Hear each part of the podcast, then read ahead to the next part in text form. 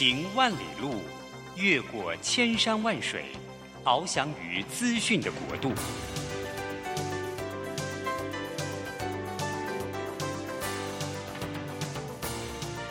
以全方位的视野，飞向更高更远的目标。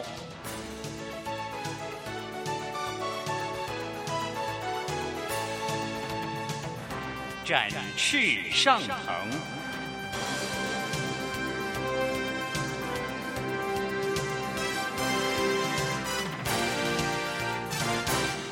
职场轻松学，本节目是由世界级电动巴士制造整合营运商唐荣车辆科技独家赞助播出，驱动绿能运输，实践低碳环境。唐荣车辆科技与您共创美好生活。这工作不是我的专业，我之前没有做过啊。奇怪了耶，事情都已经那么多，都做不完了，老板还啰里啰嗦的交代一大堆。职场轻松学，透过职场达人的真实故事以及深入职场的剖析，在轻松对话当中解答您的工作疑虑，排除您的工作障碍。职场不能说、不敢说的，在这里一次让您轻松学。欢迎收听张敏敏制作主持的《职场轻松学》。桃园 FM 一零四点三 GoGo Radio，台北 FM 九零点九佳音广播电台，这里是佳音乐联播网。亲爱的听众朋友，您好，欢迎来到我们职场轻松学，我是张敏敏。职场轻松学每个礼拜三早点早上八点播出。我们希望透过一个轻松对谈的方式，可以邀请各行各业的达人。当然，节目当中呢，我们也会有一些啊、呃、职场上还有管理学上面的知识，希望能够让各位听众朋友们在聆听的同时，也能够了解，哎，每个行业它的关键成。成功因素到底有什么是成功的要件？而我们可以学习，让我们可以在职场和生活更好的呢？好，我们今天呢，请到的来宾呢，跟我最近最近关注的那个主题是很有关系的哦。我最近呢，关注女力这个主题。我自己认为，二十一世纪有两个非常重要的女性代表人物，我都蛮喜欢的。呃，一位呢是前德国总理梅克尔，她在二零二一年十二月八号的时候，正式在政坛里面十八年，然后裸退。呃，我觉得梅克尔女士她为现在的女性领导真的成就了一个很棒的典范啊。而另一位呢是欧盟主席 van der Leyen，范德莱恩呢为什么会关注到她？主要是因为最近乌克兰的战事。呃，Van der Ley 在呃电视的记者会上，她呃代表欧盟。将欧呃俄罗斯银行呢从 SWIFT 系统里面剔除，然后希望能够阻止他们在全球范围内进行大部分的交易金融，然后希望有效的阻止俄罗斯的进出口，而能够平息俄呃俄罗斯还有乌克兰的战事。所以我常想，哎，这女性的力量，她不管说是在德国这个国家，或者欧盟这整个区域。我觉得现在女性的力量似乎在工作上、在职场上，还有我们刚刚提到的政治上，都有很大的一个柔软跟韧性。所以女性的角色似乎哎，比我们想象中的更有弹性，而更显力量。所以我今天邀请这位特别来宾啊，哎，他厉害了，他曾经开过连锁餐厅、儿童教育公司共同创办人，目前是 Podcast 频道精算妈咪的家计部主持人。自己呢也有 Mom Power 精算妈咪幸福商学院，跟朋友一起共同创办。所以，我们今天呢特别请到了这位来宾，他呢来到现场跟我们谈谈，他如何在他的家庭和职场。展现女力，透过精算的人生，她自己也度过了财务的低谷，成为一个热门 Podcast 主持人，还有作家。好，让我们现在来欢迎我们的 Sandy 来到现场。Hello，Sandy，你好。Hello，大家好，我是陪你精算生活、创造理想人生的 Sandy Two。Hello，各位听众朋友，Sandy 非常有活力的声音哦。Sandy，可不可以跟我们大家介绍一下您自己好吗？我觉得刚刚主持人介绍的非常好。那好，我还要介绍些什么呢？好，那我来我来补充一下刚刚。刚主持人没有提到的部分哦，因为其实刚刚整个格局被拉大到什么前德国总理，然后拉大到欧盟委员的主席，天哪！我 真的觉得这个主题对我来说非常非常的重要哦。OK，那其实我自己呢，除了创办创办我自己的 Mom Power 精算妈咪幸福商学院之外呢，我还创办了另外一个女性创业支持暨发展协会。那目前这个协会里面大概有四十多位的中小企业的创业女性，然后我们其实都是非常非常乐于分享的。那这个部分，其实我我我自己不是一个女权主义者，只是因为女性，我们可能在发挥上面，还有我们关注的，呃，我们我们可能在创业的题目的选题上面，然后还有我们时间运用，还有我们可能会比较关注于在家庭跟小孩的议题上，对，这几点是有相当的不同的。所以我其实在这个这个呃。这个协会当中呢，不只是我，我们大部分的人都互相学习、互相帮助。嗯，哦，所以你自己在帮助女性创业的上面，你有自己的一些经历嘛？所以你现在也在帮助一些呃女性朋友们，在给她人生自己新的一个角色跟定位，就对了哦。那当初。当初怎么会想要特别帮助这群人呢？哎，因为我自己是女生啊，我我也是女生，可是我没有做这件事情。有什么样的背景或你人生的经历，而让你想要给他们更多的力量吗？其实我自己也是因为之前在那个呃共同创办的这间公司里面，然后我因为生了孩子之后，我从职场上面的角色就渐渐那个光环就退却了，因为必须没有办法嘛，我们还是得坐月子啊，总不能让我月子也不坐。然后当然我们自己的关注。助力也会比较多的，呃，比较多投注在孩子的身上。嗯、毕竟刚当妈妈，对，所以我发现我身边有好多人都是这样。我们协会里面有之前在呃外商公司里面做高级资，就是做高级工程人员的、嗯、女生哦，也是女生的，很厉害哦。然后呢，我自己的伙伴里面也有台大水利工程毕业，她一直在气象局。的相关行业服务的，那也是生了小孩之后就必须要坐月子退下来，在那个工作内可能不可不不能常常跟国外就半夜康扣嘛，跟印度康扣，对，所以他们都退下来之后呢，拥有了自己一番事业，然后这个事业可能规模没有像我们之前工作的时候这么大，title 也也许没有那么好听，可是我们都活出了一个自己喜欢的样貌的生活。所以看起来女生她在面对那个角色的变化的时候啊，嗯、她在于人生还有职场以及家庭，她都有很大的一个冲击，对不对？嗯、我觉得那个冲击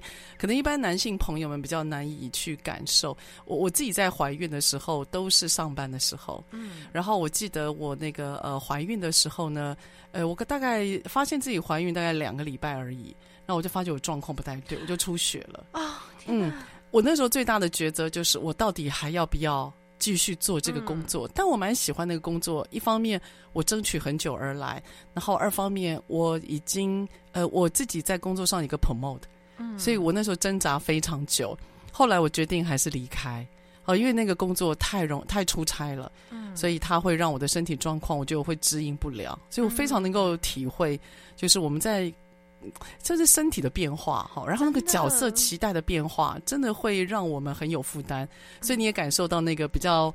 不一样的改变，没错，希望能够帮助他们。是的，因为我到最后，哦、我到到怀孕后期，我也是我胎位过低，哦、所以它其实就是不适合长期的，就是一直运动或是走动。是，但是我们又必须要上班，这时候呢，就是抉择的时候了。是没错，而且我发觉怀孕上班啊，因为怀孕身体的变化很大，很想睡觉，对，很想睡觉。同时，你的面容也会变化。像我那时候，我会觉得我好像特别容易出油、长痘子，然后脸是浮肿的。嗯、那因为我之前是在美妆的产业嘛，嗯、我之前在 L'Oreal，我就觉得那样子的样子真的是很不好看，所以心理上也是蛮有压力的哈，真的对。但是我们都有一样的背景，嗯，但为什么你会创造这个这个这么帮助很多人？我就真的非常的佩服哦。那 Sandy，我要问你一句啊，因为我看到你名字，你为什么叫 Sandy？兔呢？所以你知道他那两个兔吗？是兔子的兔、欸。兔子的兔。为什么你是叫 Sandy？我能够理解。为什么叫兔子的兔呢？嗯、哦，叫 Sandy 哦。我我知道有很多认比较认识我的朋友，就是私底下认识我的朋友，他、嗯、他会知道说我不叫 Sandy，我其实我的英文名字叫做 Lydia。所以有很多人更不合理啦，很不合理，对不对？然后有很多人就说啊，你这个名字到底怎么来的？你有什么秘密不能够告诉我们？一定要用一个艺名吗？对，就是没有，嗯、只是因为我小时候啊，呃，小学的时候补习英文。然后那个时候那个年代，Sandy 超级多，我们班有三个，然后一个 Sandy One，我是 Sandy Two，还有一个 Sandy Three。你是说那个取英文名字，其实也有蔡奇亚苗就对了，对，就是蔡奇亚苗的英文名字，所以我国中的时候就把它改掉。那我在做 Podcast 节目的时候，我就想说，哎，我想要用一个很可爱的名字，我想了好多。然后原本的英文名字叫做莉迪亚嘛，对，莉迪亚，你提到的，他怎么样？怎么样取这个名字，好像都有比较尖锐，没有那么可爱。我后来就想到了 Sandy Two，因为它是我小时候的一个回忆。哦，我那个时候觉得这个名字很蔡奇亚米亚，可是我现在觉得它很可爱。是的，而且、嗯、说真的，就是大家对这个名字不会有陌生感，会有距离感。对，哦，OK，就 你知道我的英文名字叫 Annie 啊，A N N I E，、嗯、我总是觉得它它是蔡奇亚米亚里面的最蔡奇亚米亚。但我又改不了，但后来我就觉得，哎、嗯，你好像还蛮好记的哦。所以这么朗朗上口和有记忆度，是你想要创造跟你的听众还有你的朋友的一个感觉，对吗？哈。哦，那呃，你现在有个 podcast，对，因此可不可以跟我们谈一谈您的 podcast 好吗？我的 podcast 吗？我的 podcast 其实呢，最早以前是从这呃基础的财务出发的，因为我在分享我自己如何去整顿我家里面的财务的一些议题。嗯、那但是呢，到越后面呢，我分享越来越多关于我们自己的学习自主、斜杠创业，甚至亲子议题，都会在上面分享。嗯、主要原因是因为我虽然出了一本书叫《家计力》，那是因为我累积的内容大部分是以财务安全为为主轴出发的。对，不过呢，最后我希望大家可以追求的是一种幸福感。嗯、所以我们在家庭安全之后，我们必须要对针对自己或是针对你的家人，我们要有呃不不断持续的学习，我们才有办法去累积那个幸福感。嗯、这种学习不只是学习技术哦，例如说我可以学习如何感觉到幸福。哦，因为有很多人是明明自己就过得很好，有没有？但是你感觉不出来的，真的感觉到幸福这件事情，所以我就会在我的 podcast 的议题不断的在财务面之后呢，一直在扩大。但是财务一直是主轴，因为通常就是你要是吃不饱啊、穿不暖啊、没有地方住的时候，你不要提什么幸福感的，你根本就是完全就是在匮乏当中的在追求。对，就是 Maslow 提到的那个基本的、基本的生理需求、安全需求。如果没有的话，你会你跟黄论谈到你如何去感受到你其实已经满足的那个感觉哈。好，所以下个段落呢，我想请呢 Sandy Two 来跟我们呢聊一下，到底他的 Podcast 如何从精算然后感受到幸福，好吗？下个段落回来。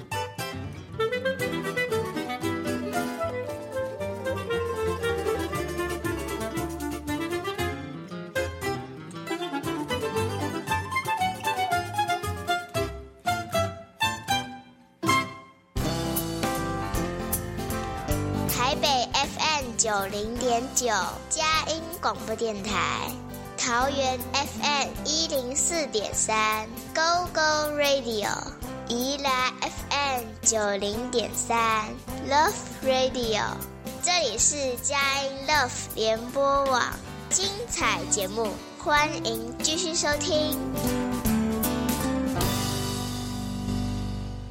好，欢迎回到我们的职场轻松学。我们今天请到的呢是我们的 Podcast 频道“精算妈咪家计部”的主持人 Sandy Two 来到我们的现场。他最近呢也出了一个文字的作品，应该算是他 Podcast 的一个小小的总结哈，我觉得挺好的。所以 Sandy 回电呃回到我们上一个段落。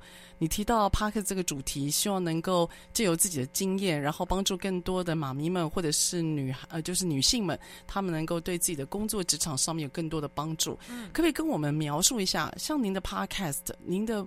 目标就目标听众大概是一个什么样的样貌呢？我的目标听众哦，因为我们其实有后台数据可以看到目标听众的长相，哇，所以大概百分之九十都是在二十五到四十四十出头岁，四十五岁之间的女性，百占了百分之九十几，哇，所以我自己在猜想，有可能大部分都是呃。女性族群妈妈或者是上班族，那我自己其实有经营一个社团，叫做“精算妈咪存钱社”，然后还有一个赖社群。嗯、那这社群里面，你就可以很明显的去看到，大部分都是妈妈的样貌。那社群里面，我们还会讨论儿童的绘本啊，除了 最近的那个事件，什么 NFT 啊，或者是乌克兰事件，还会讨论儿童绘本。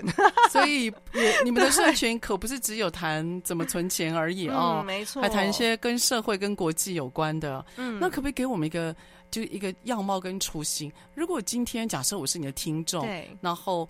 大部分像这样的听众，他们都会想要了解什么样的议题呢？会想要了解什么？其实我之前在测试我的 podcast 听众的时候，说说测试是因为我想要知道他们关注什么。那、嗯、我想，我想象中的妈妈应该是会关注一些柴米油盐酱醋茶，想要省钱。对，这好像是我们我们的刻板印象，可以这样讲吗？所以我就做了几集这样的主题，我发现，嗯，收听率不是很好。哦，后来呢？对，反而是分享，比如说我的我我每个月都会。会办一到两次的呃非读学是免费的，然后里面也会有读书会。那读书会参与的人就还蛮热烈的。然后我在分享投资啊，或是分享一些像这次我们对于呃 NFT 的影响，嗯、就大家会想要去呃接触比较新兴的议题，然后会学会想要学习自我成长。对，所以我在我那个群组里面哦，卖酒、柴米油盐酱醋茶的东西哈，绝对是卖不好。对，我也卖的比我我也不会，因为。通常你说为什么是卖东西？是因为我们有一些协会成员的产品，或是多多少少会接到一些业配，对，然后我就会在里面跟大家讲说，哎，有这个东西。反而是我推荐的书跟课程，哎，都还不错，表现都还不错。嗯、所以我后来发现，我这一群的听众朋友们，他们很特别哦，有上班族，也有家庭主妇，哦，但是呢也有也有家庭主妇，大部分是先生可能工作能力还不错，所以他们希望可以实现自我的。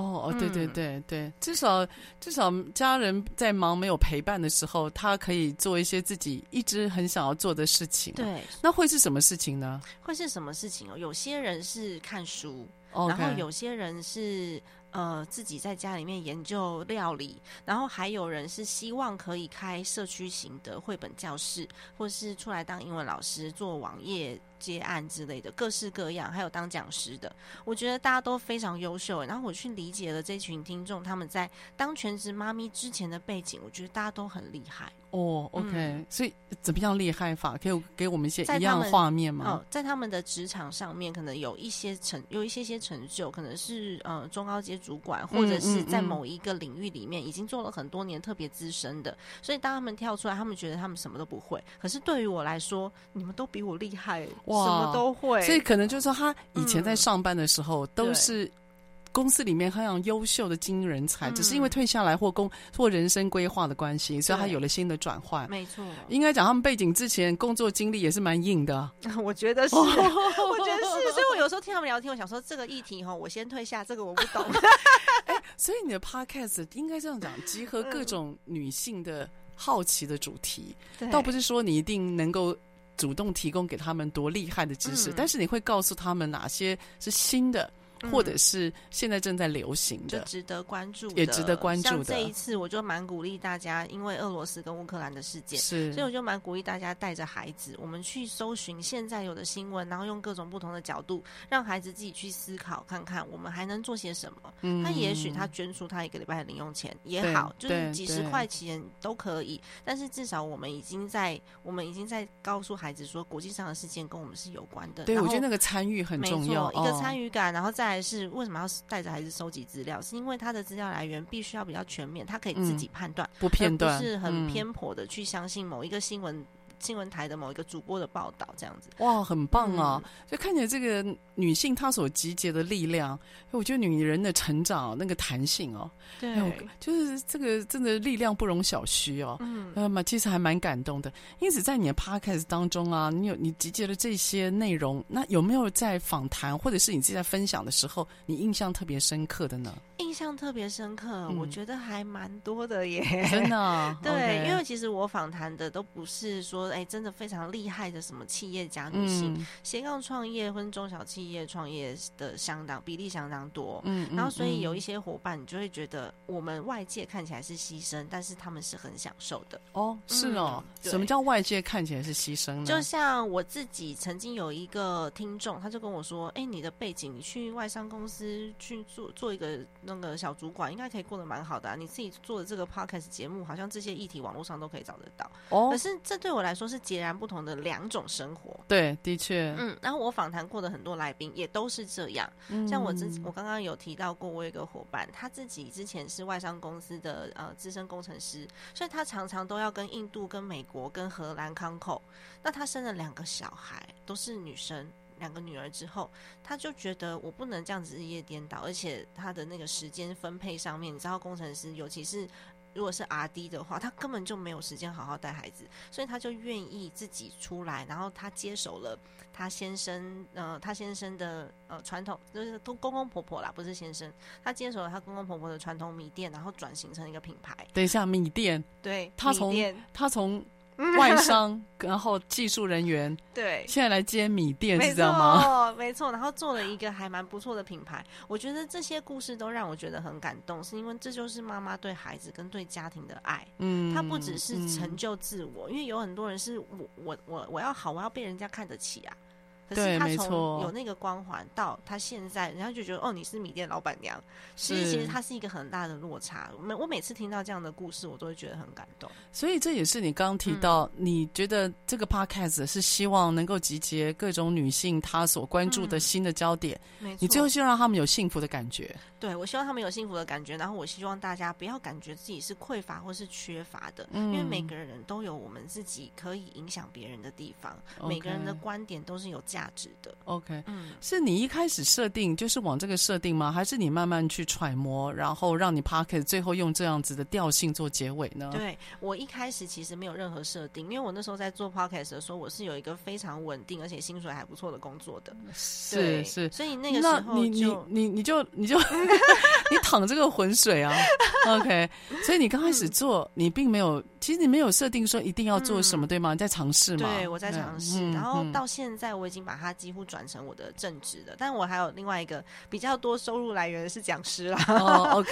对。那我几乎把它转成我的正职。然后去年也成立了 Mom Power，就是刚刚讲的精算妈咪幸福商学院。然后集结了各式我觉得很棒的老师，嗯、有绘本老师，有职能治疗师，然后也有呃，我们现在也有婚姻咨商师可能会加入我们整理师。我觉得大家都很棒，很厉害。然后在里面，它是一个封闭型的社团，我们每个人都不是外界听起来很厉害的讲师，嗯，嗯，嗯，但是在那个社团里面，大家是互相有信任度的。哇，很棒！嗯、所以你希望就是这样慢慢集结成型。你觉得它的组织就是这个 podcast 会成为大家呃资讯交流的平台？嗯、我希望，希望，然后慢慢成型到哎，原来你有发觉一股女人的力量在这边。嗯其实可以，大家互相彼此的支援，互相的分享，没错。然后希望大家能够感受到是有人支持而感受到幸福，对不对？不予匮乏。而且我觉得当中爸爸的角色也非常的重要，因为我们其实我们你说的爸爸就是他的老公，他们的先生，先生。对，我们其实不是那种什么女权主义，不是。我们每次聚会的时候，爸爸都会跟着出来。然后有些爸爸很优秀，有 Google 的工程师，然后也有自己创业的企业家，但他们都非常支持自己的太太去寻找你想要的、你想要的呃兴趣啊。或是你你追求的这事业，哪怕小小的一点点，但也没有关系，就太太快乐，孩子快乐。哇，我快哭了！哇，真是对，好男人呐、啊！真的，所以我们也在想说，我们要不要组成一个就是 Daddy Power，然后 Daddy Power 就是负责妈妈出来上课或者是出来玩的时候，他们要帮忙带小孩。哇，很不错，因为因为其实我也访问过一些 Podcast 一、嗯、呃一些主持人啦哈、嗯，或等等的，但是我很少看到就是。集结大家的力量，嗯，而不是说一开始就设定主题。比如说我、哦、我我假呃假设今天我是 Podcast 主持人，我会设定一个主题嘛，嗯、我可能就是谈财务，我可能就专谈舒适，嗯、我可能就专谈也许啊职场上的呃，包括我们如何去跟老板应对。可是你的你的主题不太一样，你是透过一个一个算是 group 吧，好、嗯、去做这样多方面的关怀，然后最后把大家的一些力量能够。成为你的 Podcast 变成一个平台，交流的平台哈、嗯，我觉得是希望是是哈。所以下个段落我就要询询问一下那个 Sandy Two 了、嗯、，Sandy 你自己也有一些相关的经验，然后让你去做这么大的支撑。如果你不介意的话，也许可以跟我们一些分享。嗯，然后当然我也好奇，哎，你现在 Podcast 成书了，书里面有些很不错的内容，也许待会我们来谈一下哦。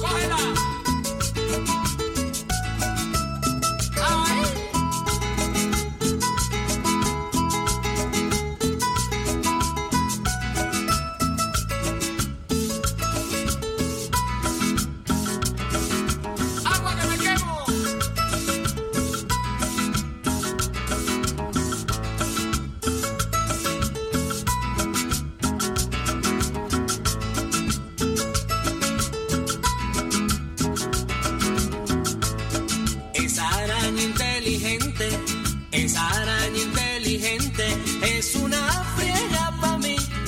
De pronto la veo subir, de pronto la veo subir, haciendo mueca a la gente. Esa araña inteligente, esa araña inteligente es una friega para mí. De pronto la veo subir, de pronto la veo subir, haciendo mueca a la gente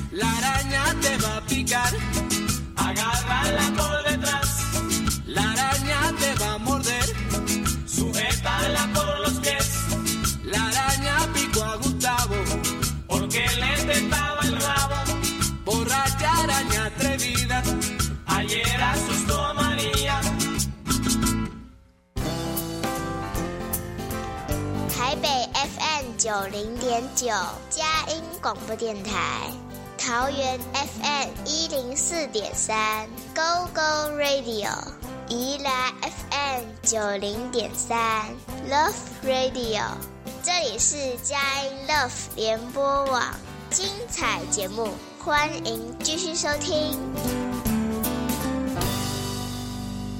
好。欢迎回到我们的职场轻松学。职场轻松学呢，每个礼拜三早上八点到九点播出。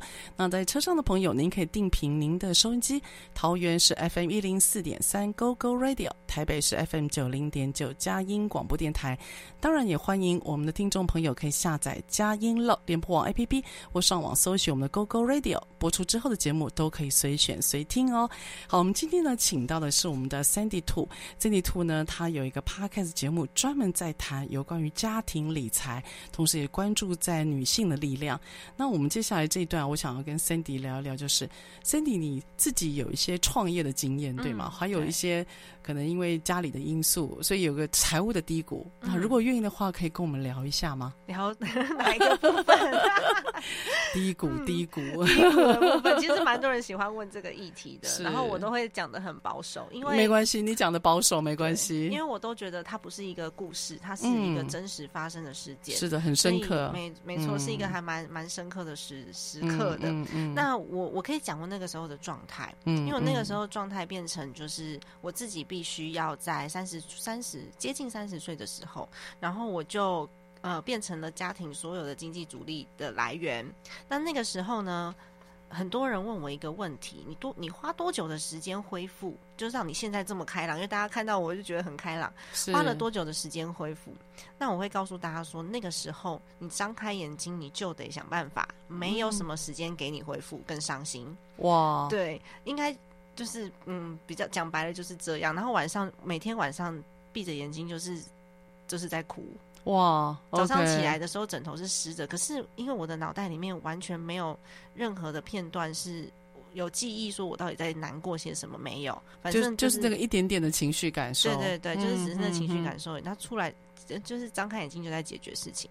所以那个时候呢，我刚好就是也是有这个机缘，然后我也去。就是跟朋友一起合资创立了一间公司，那这间公司的创业资金还是借来的，哇！所以已经状况比较辛苦了，对，对对，还继续奋斗下去，还继续。但是那时候就变成用比较轻的方式开始。嗯、我现在我现在的创业项目更轻，嗯，那那个时候用比较轻的方式开始，嗯、那当然那个呃。在很多人问我说：“你的呃债务状况到底是怎么样做翻转的？”主要原因是因为我那时候稍微盘点了一下我自己身边的资源，然后我发现，我不管是去一零四还是一一一看那些工作，没有一样工作的薪资是能够让我可以可以可以让我好好的去整理我的上面的工作吗？对，哦、然后这是一个是一个是薪资收入，然后另外一个是我这一辈子的工作经历真的是太少了，我大部分都在创造。尤其是我父亲给我的观念，我刚刚有跟那个主持人敏敏分享到，为什么我创立儿童的儿童的那个公司？对，对啊，儿童教育类型的公司，是因为我以前很想要念幼保系，我好喜欢小朋友。对，对啊，然后我父亲就说念幼保系。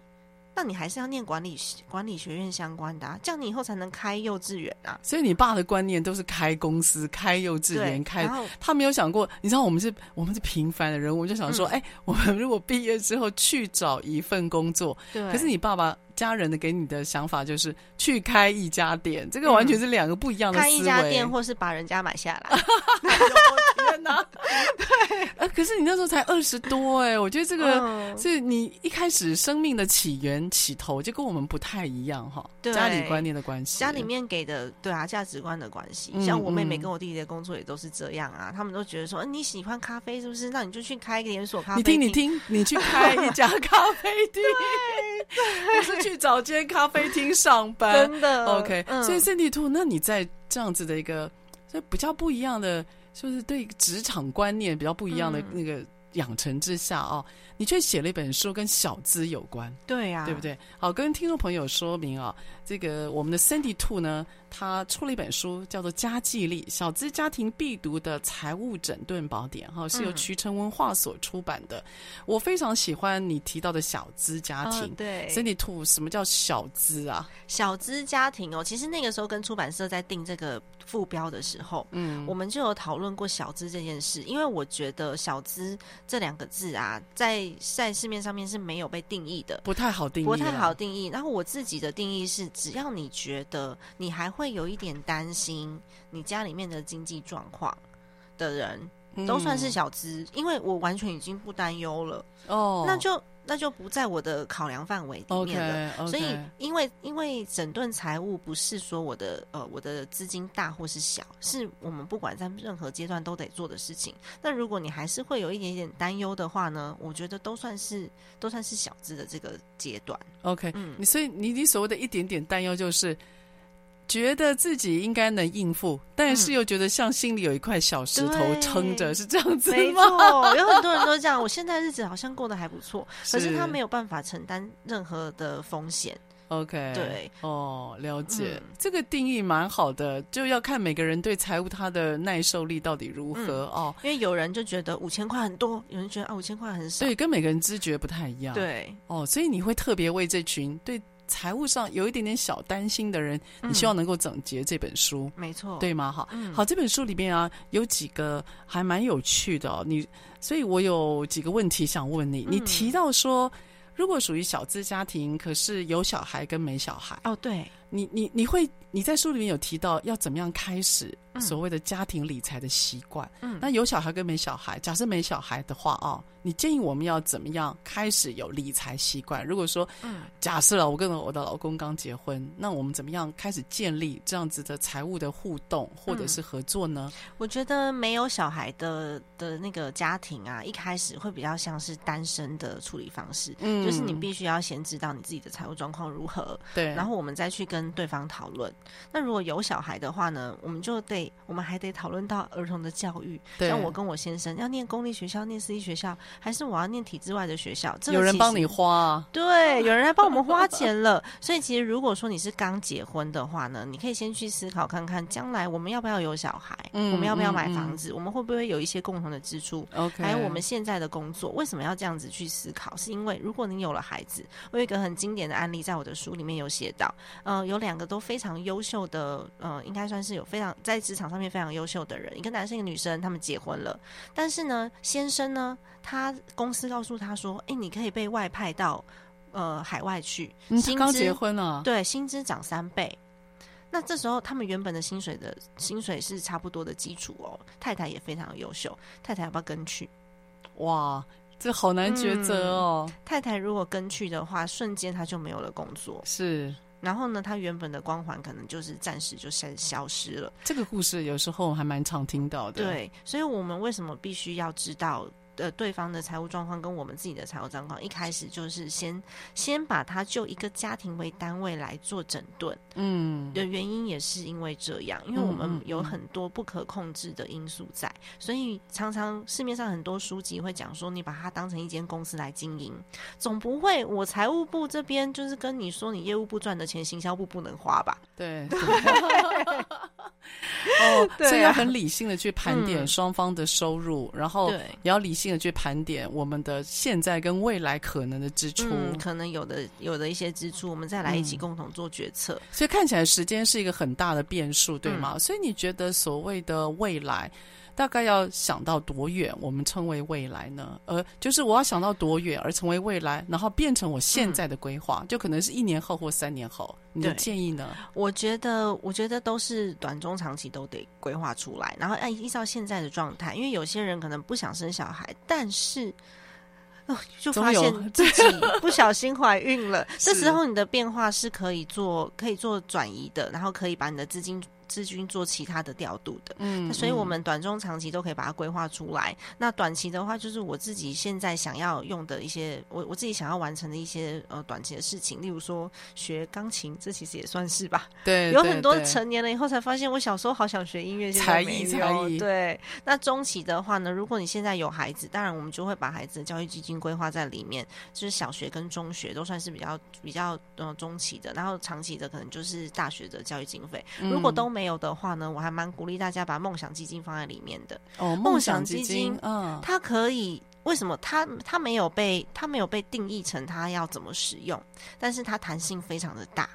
因为如果这个梦想基金啊，你原本设定是要你拿来创业的，那你后来没创业，但是小孩出生了，哦，它至少也是个 缓冲，它是一个缓冲，对。嗯对，那如果说你真的都没有用到，它还可以变成一个退休金。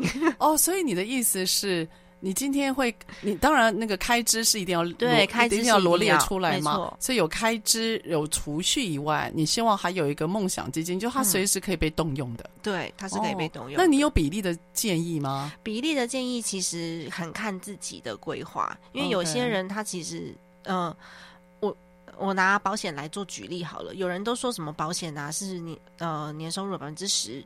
对对吧？对对，市面上都这样讲。可是呢，年收入百分之十，有人就是年轻很年轻有为啊，然后他年薪就很高啊，可是他单身，嗯，他可能百分之十就真的太多了。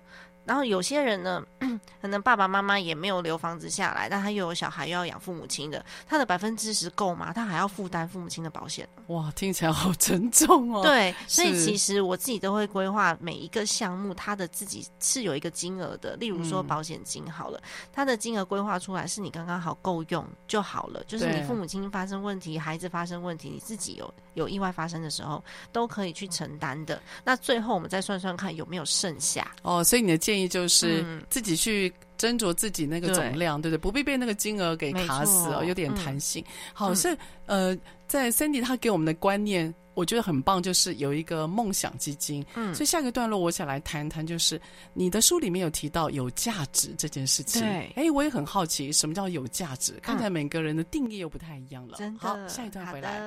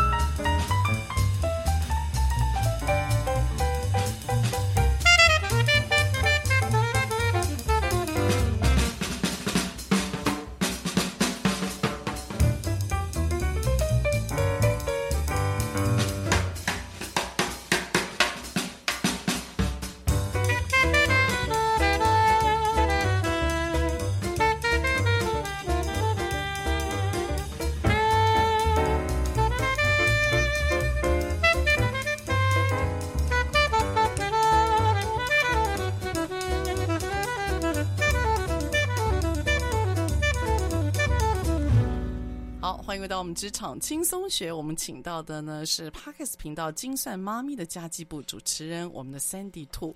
Sandy 来到我们现场，同时也聊聊，哎，他最近有一个新书《家计力》。那《家计力》他把之前 Parkes 内容精华以及跟大家沟通的一些想法，通通呢集结成文字，我觉得非常的棒。所以 Cindy 在我们呃上一段落，我们提到了就是，哎，你希望你建议大家就是可以，如果夫妻没有小孩，大家精算一下，那到底要怎么样花，怎么样能够有一个梦想的存折哈？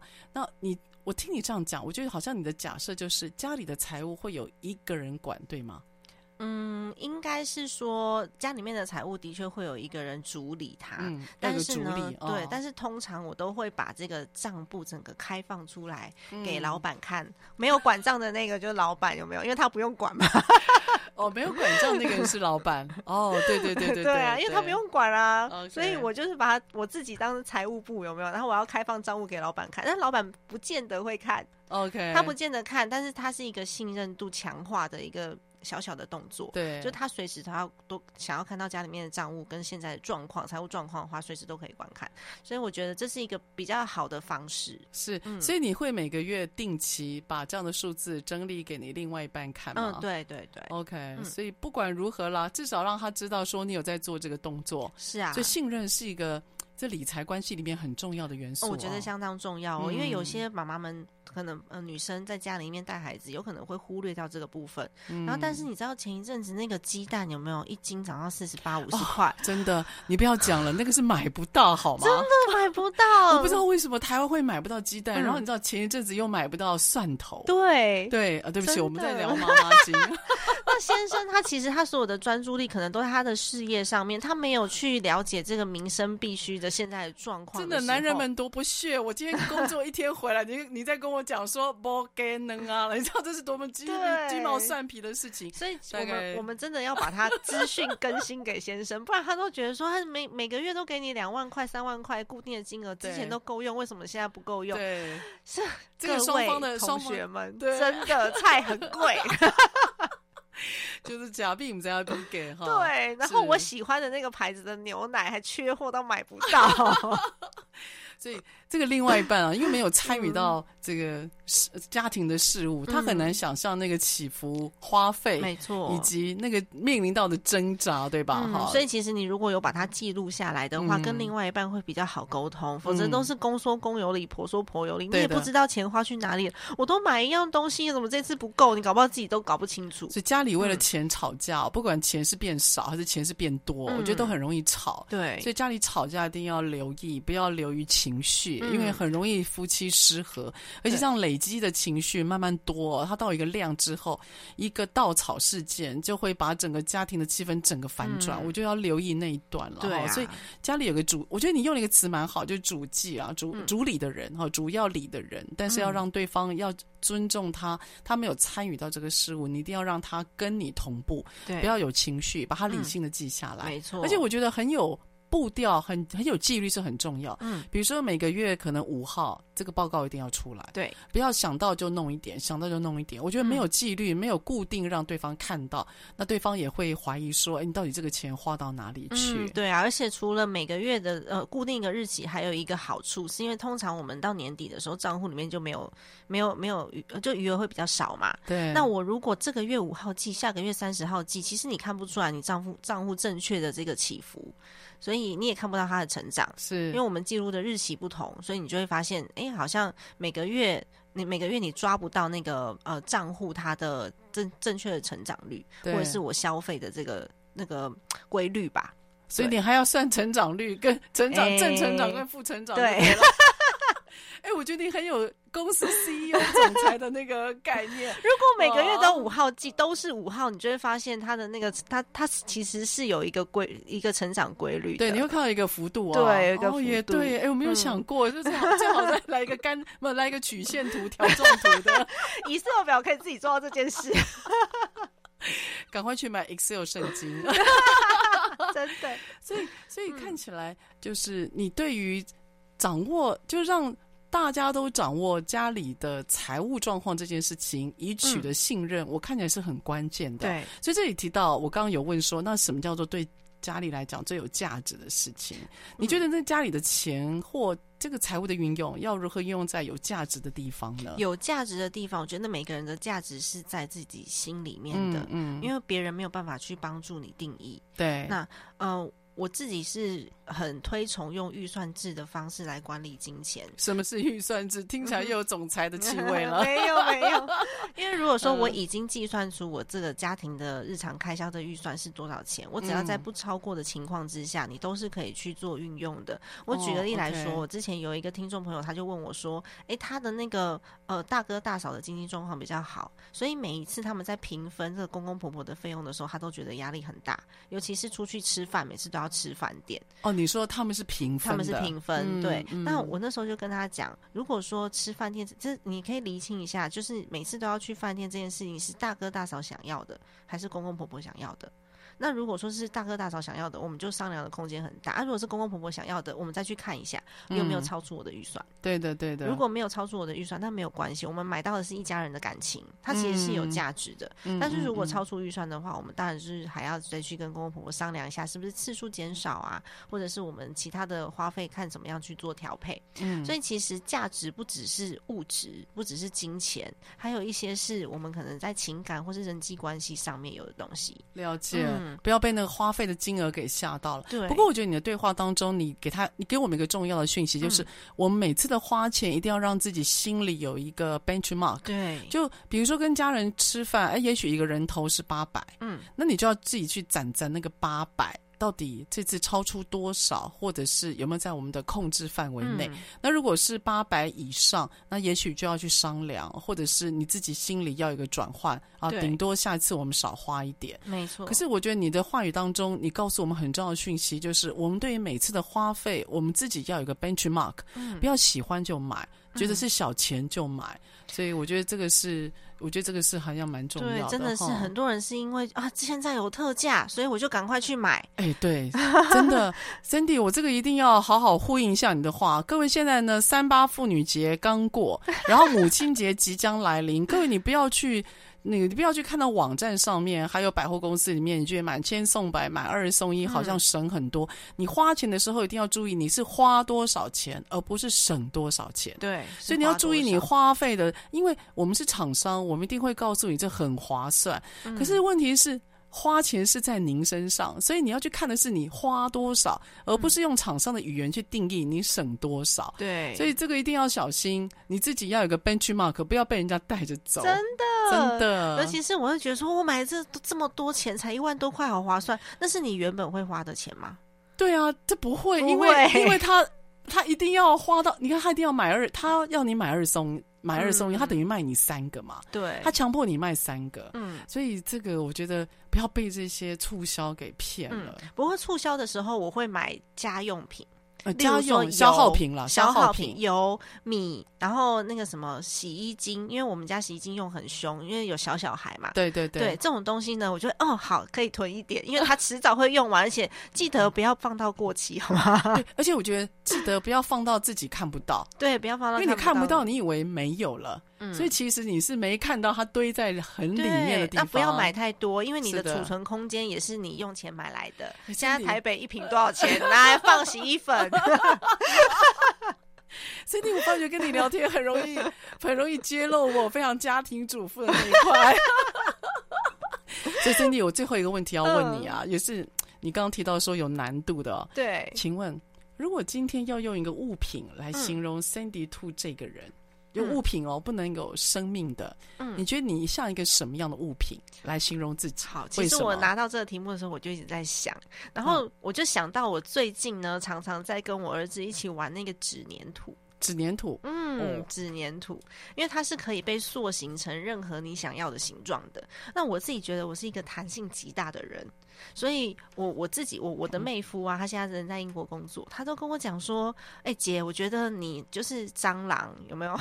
不管被放在任何环境里面，你都可以活得下去。哇所以，我其实是这样子的个性。我自己的个性是我遇到问题，我第一个想怎么办？我第一个不会坐下来哭的，我也不会想说怎么老天爷这样子对我。所以你真的人生过了一个，你真的你在那个年龄真的过了我们一般人没有过的生活。我刚听到你讲说你晚上在那边哭啊。哎”我就觉得，哎，我就觉得很揪心哦。你过了人生那一段，现在都比较豁然开朗。对，我现在都很开心，我就会想说，好，那最糟糕的状况是什么？那如果我可以解决的话，其实我根本就不需要这么害怕。那我，我不开心也是一天，开心也是一天，所以我就每天都过得很开心。那什么状况我都可以面对，都可以解决。哇，真的！嗯、所以今天 Sandy 觉得自己是一个非常棒的纸黏土，能够被环境塑造成、被力道塑造成应该适合的样子啊。所以 Sandy 应该常来上我们节目的，因为我觉得这个广播的声音里面充满了正面的能量 啊。礼拜三早上我们非常需要，啊、真的。啊，所以我们今天呢非常开心的请到了 Sandy 来到我们节目现场。Sandy 呢目前是精算妈咪家计部的主持人，Podcast 主持人，同时呢他也出了一本书，叫做《家计力：小资家庭必读的财务整顿宝典》，是由渠成文化所出版。那我们希望呢礼拜三这样的幸福满满的能量，能够传送到您的耳朵里。好，那我们下个礼拜，我们礼拜三一样早上时间八点，我们空中再见喽，拜拜，拜拜。职场轻松学，本节目是由世界级电动巴士制造整合营运商唐荣车辆科技独家赞助播出。创新发展，主动参与，激励向上。唐荣车辆科技与您迎向美好未来。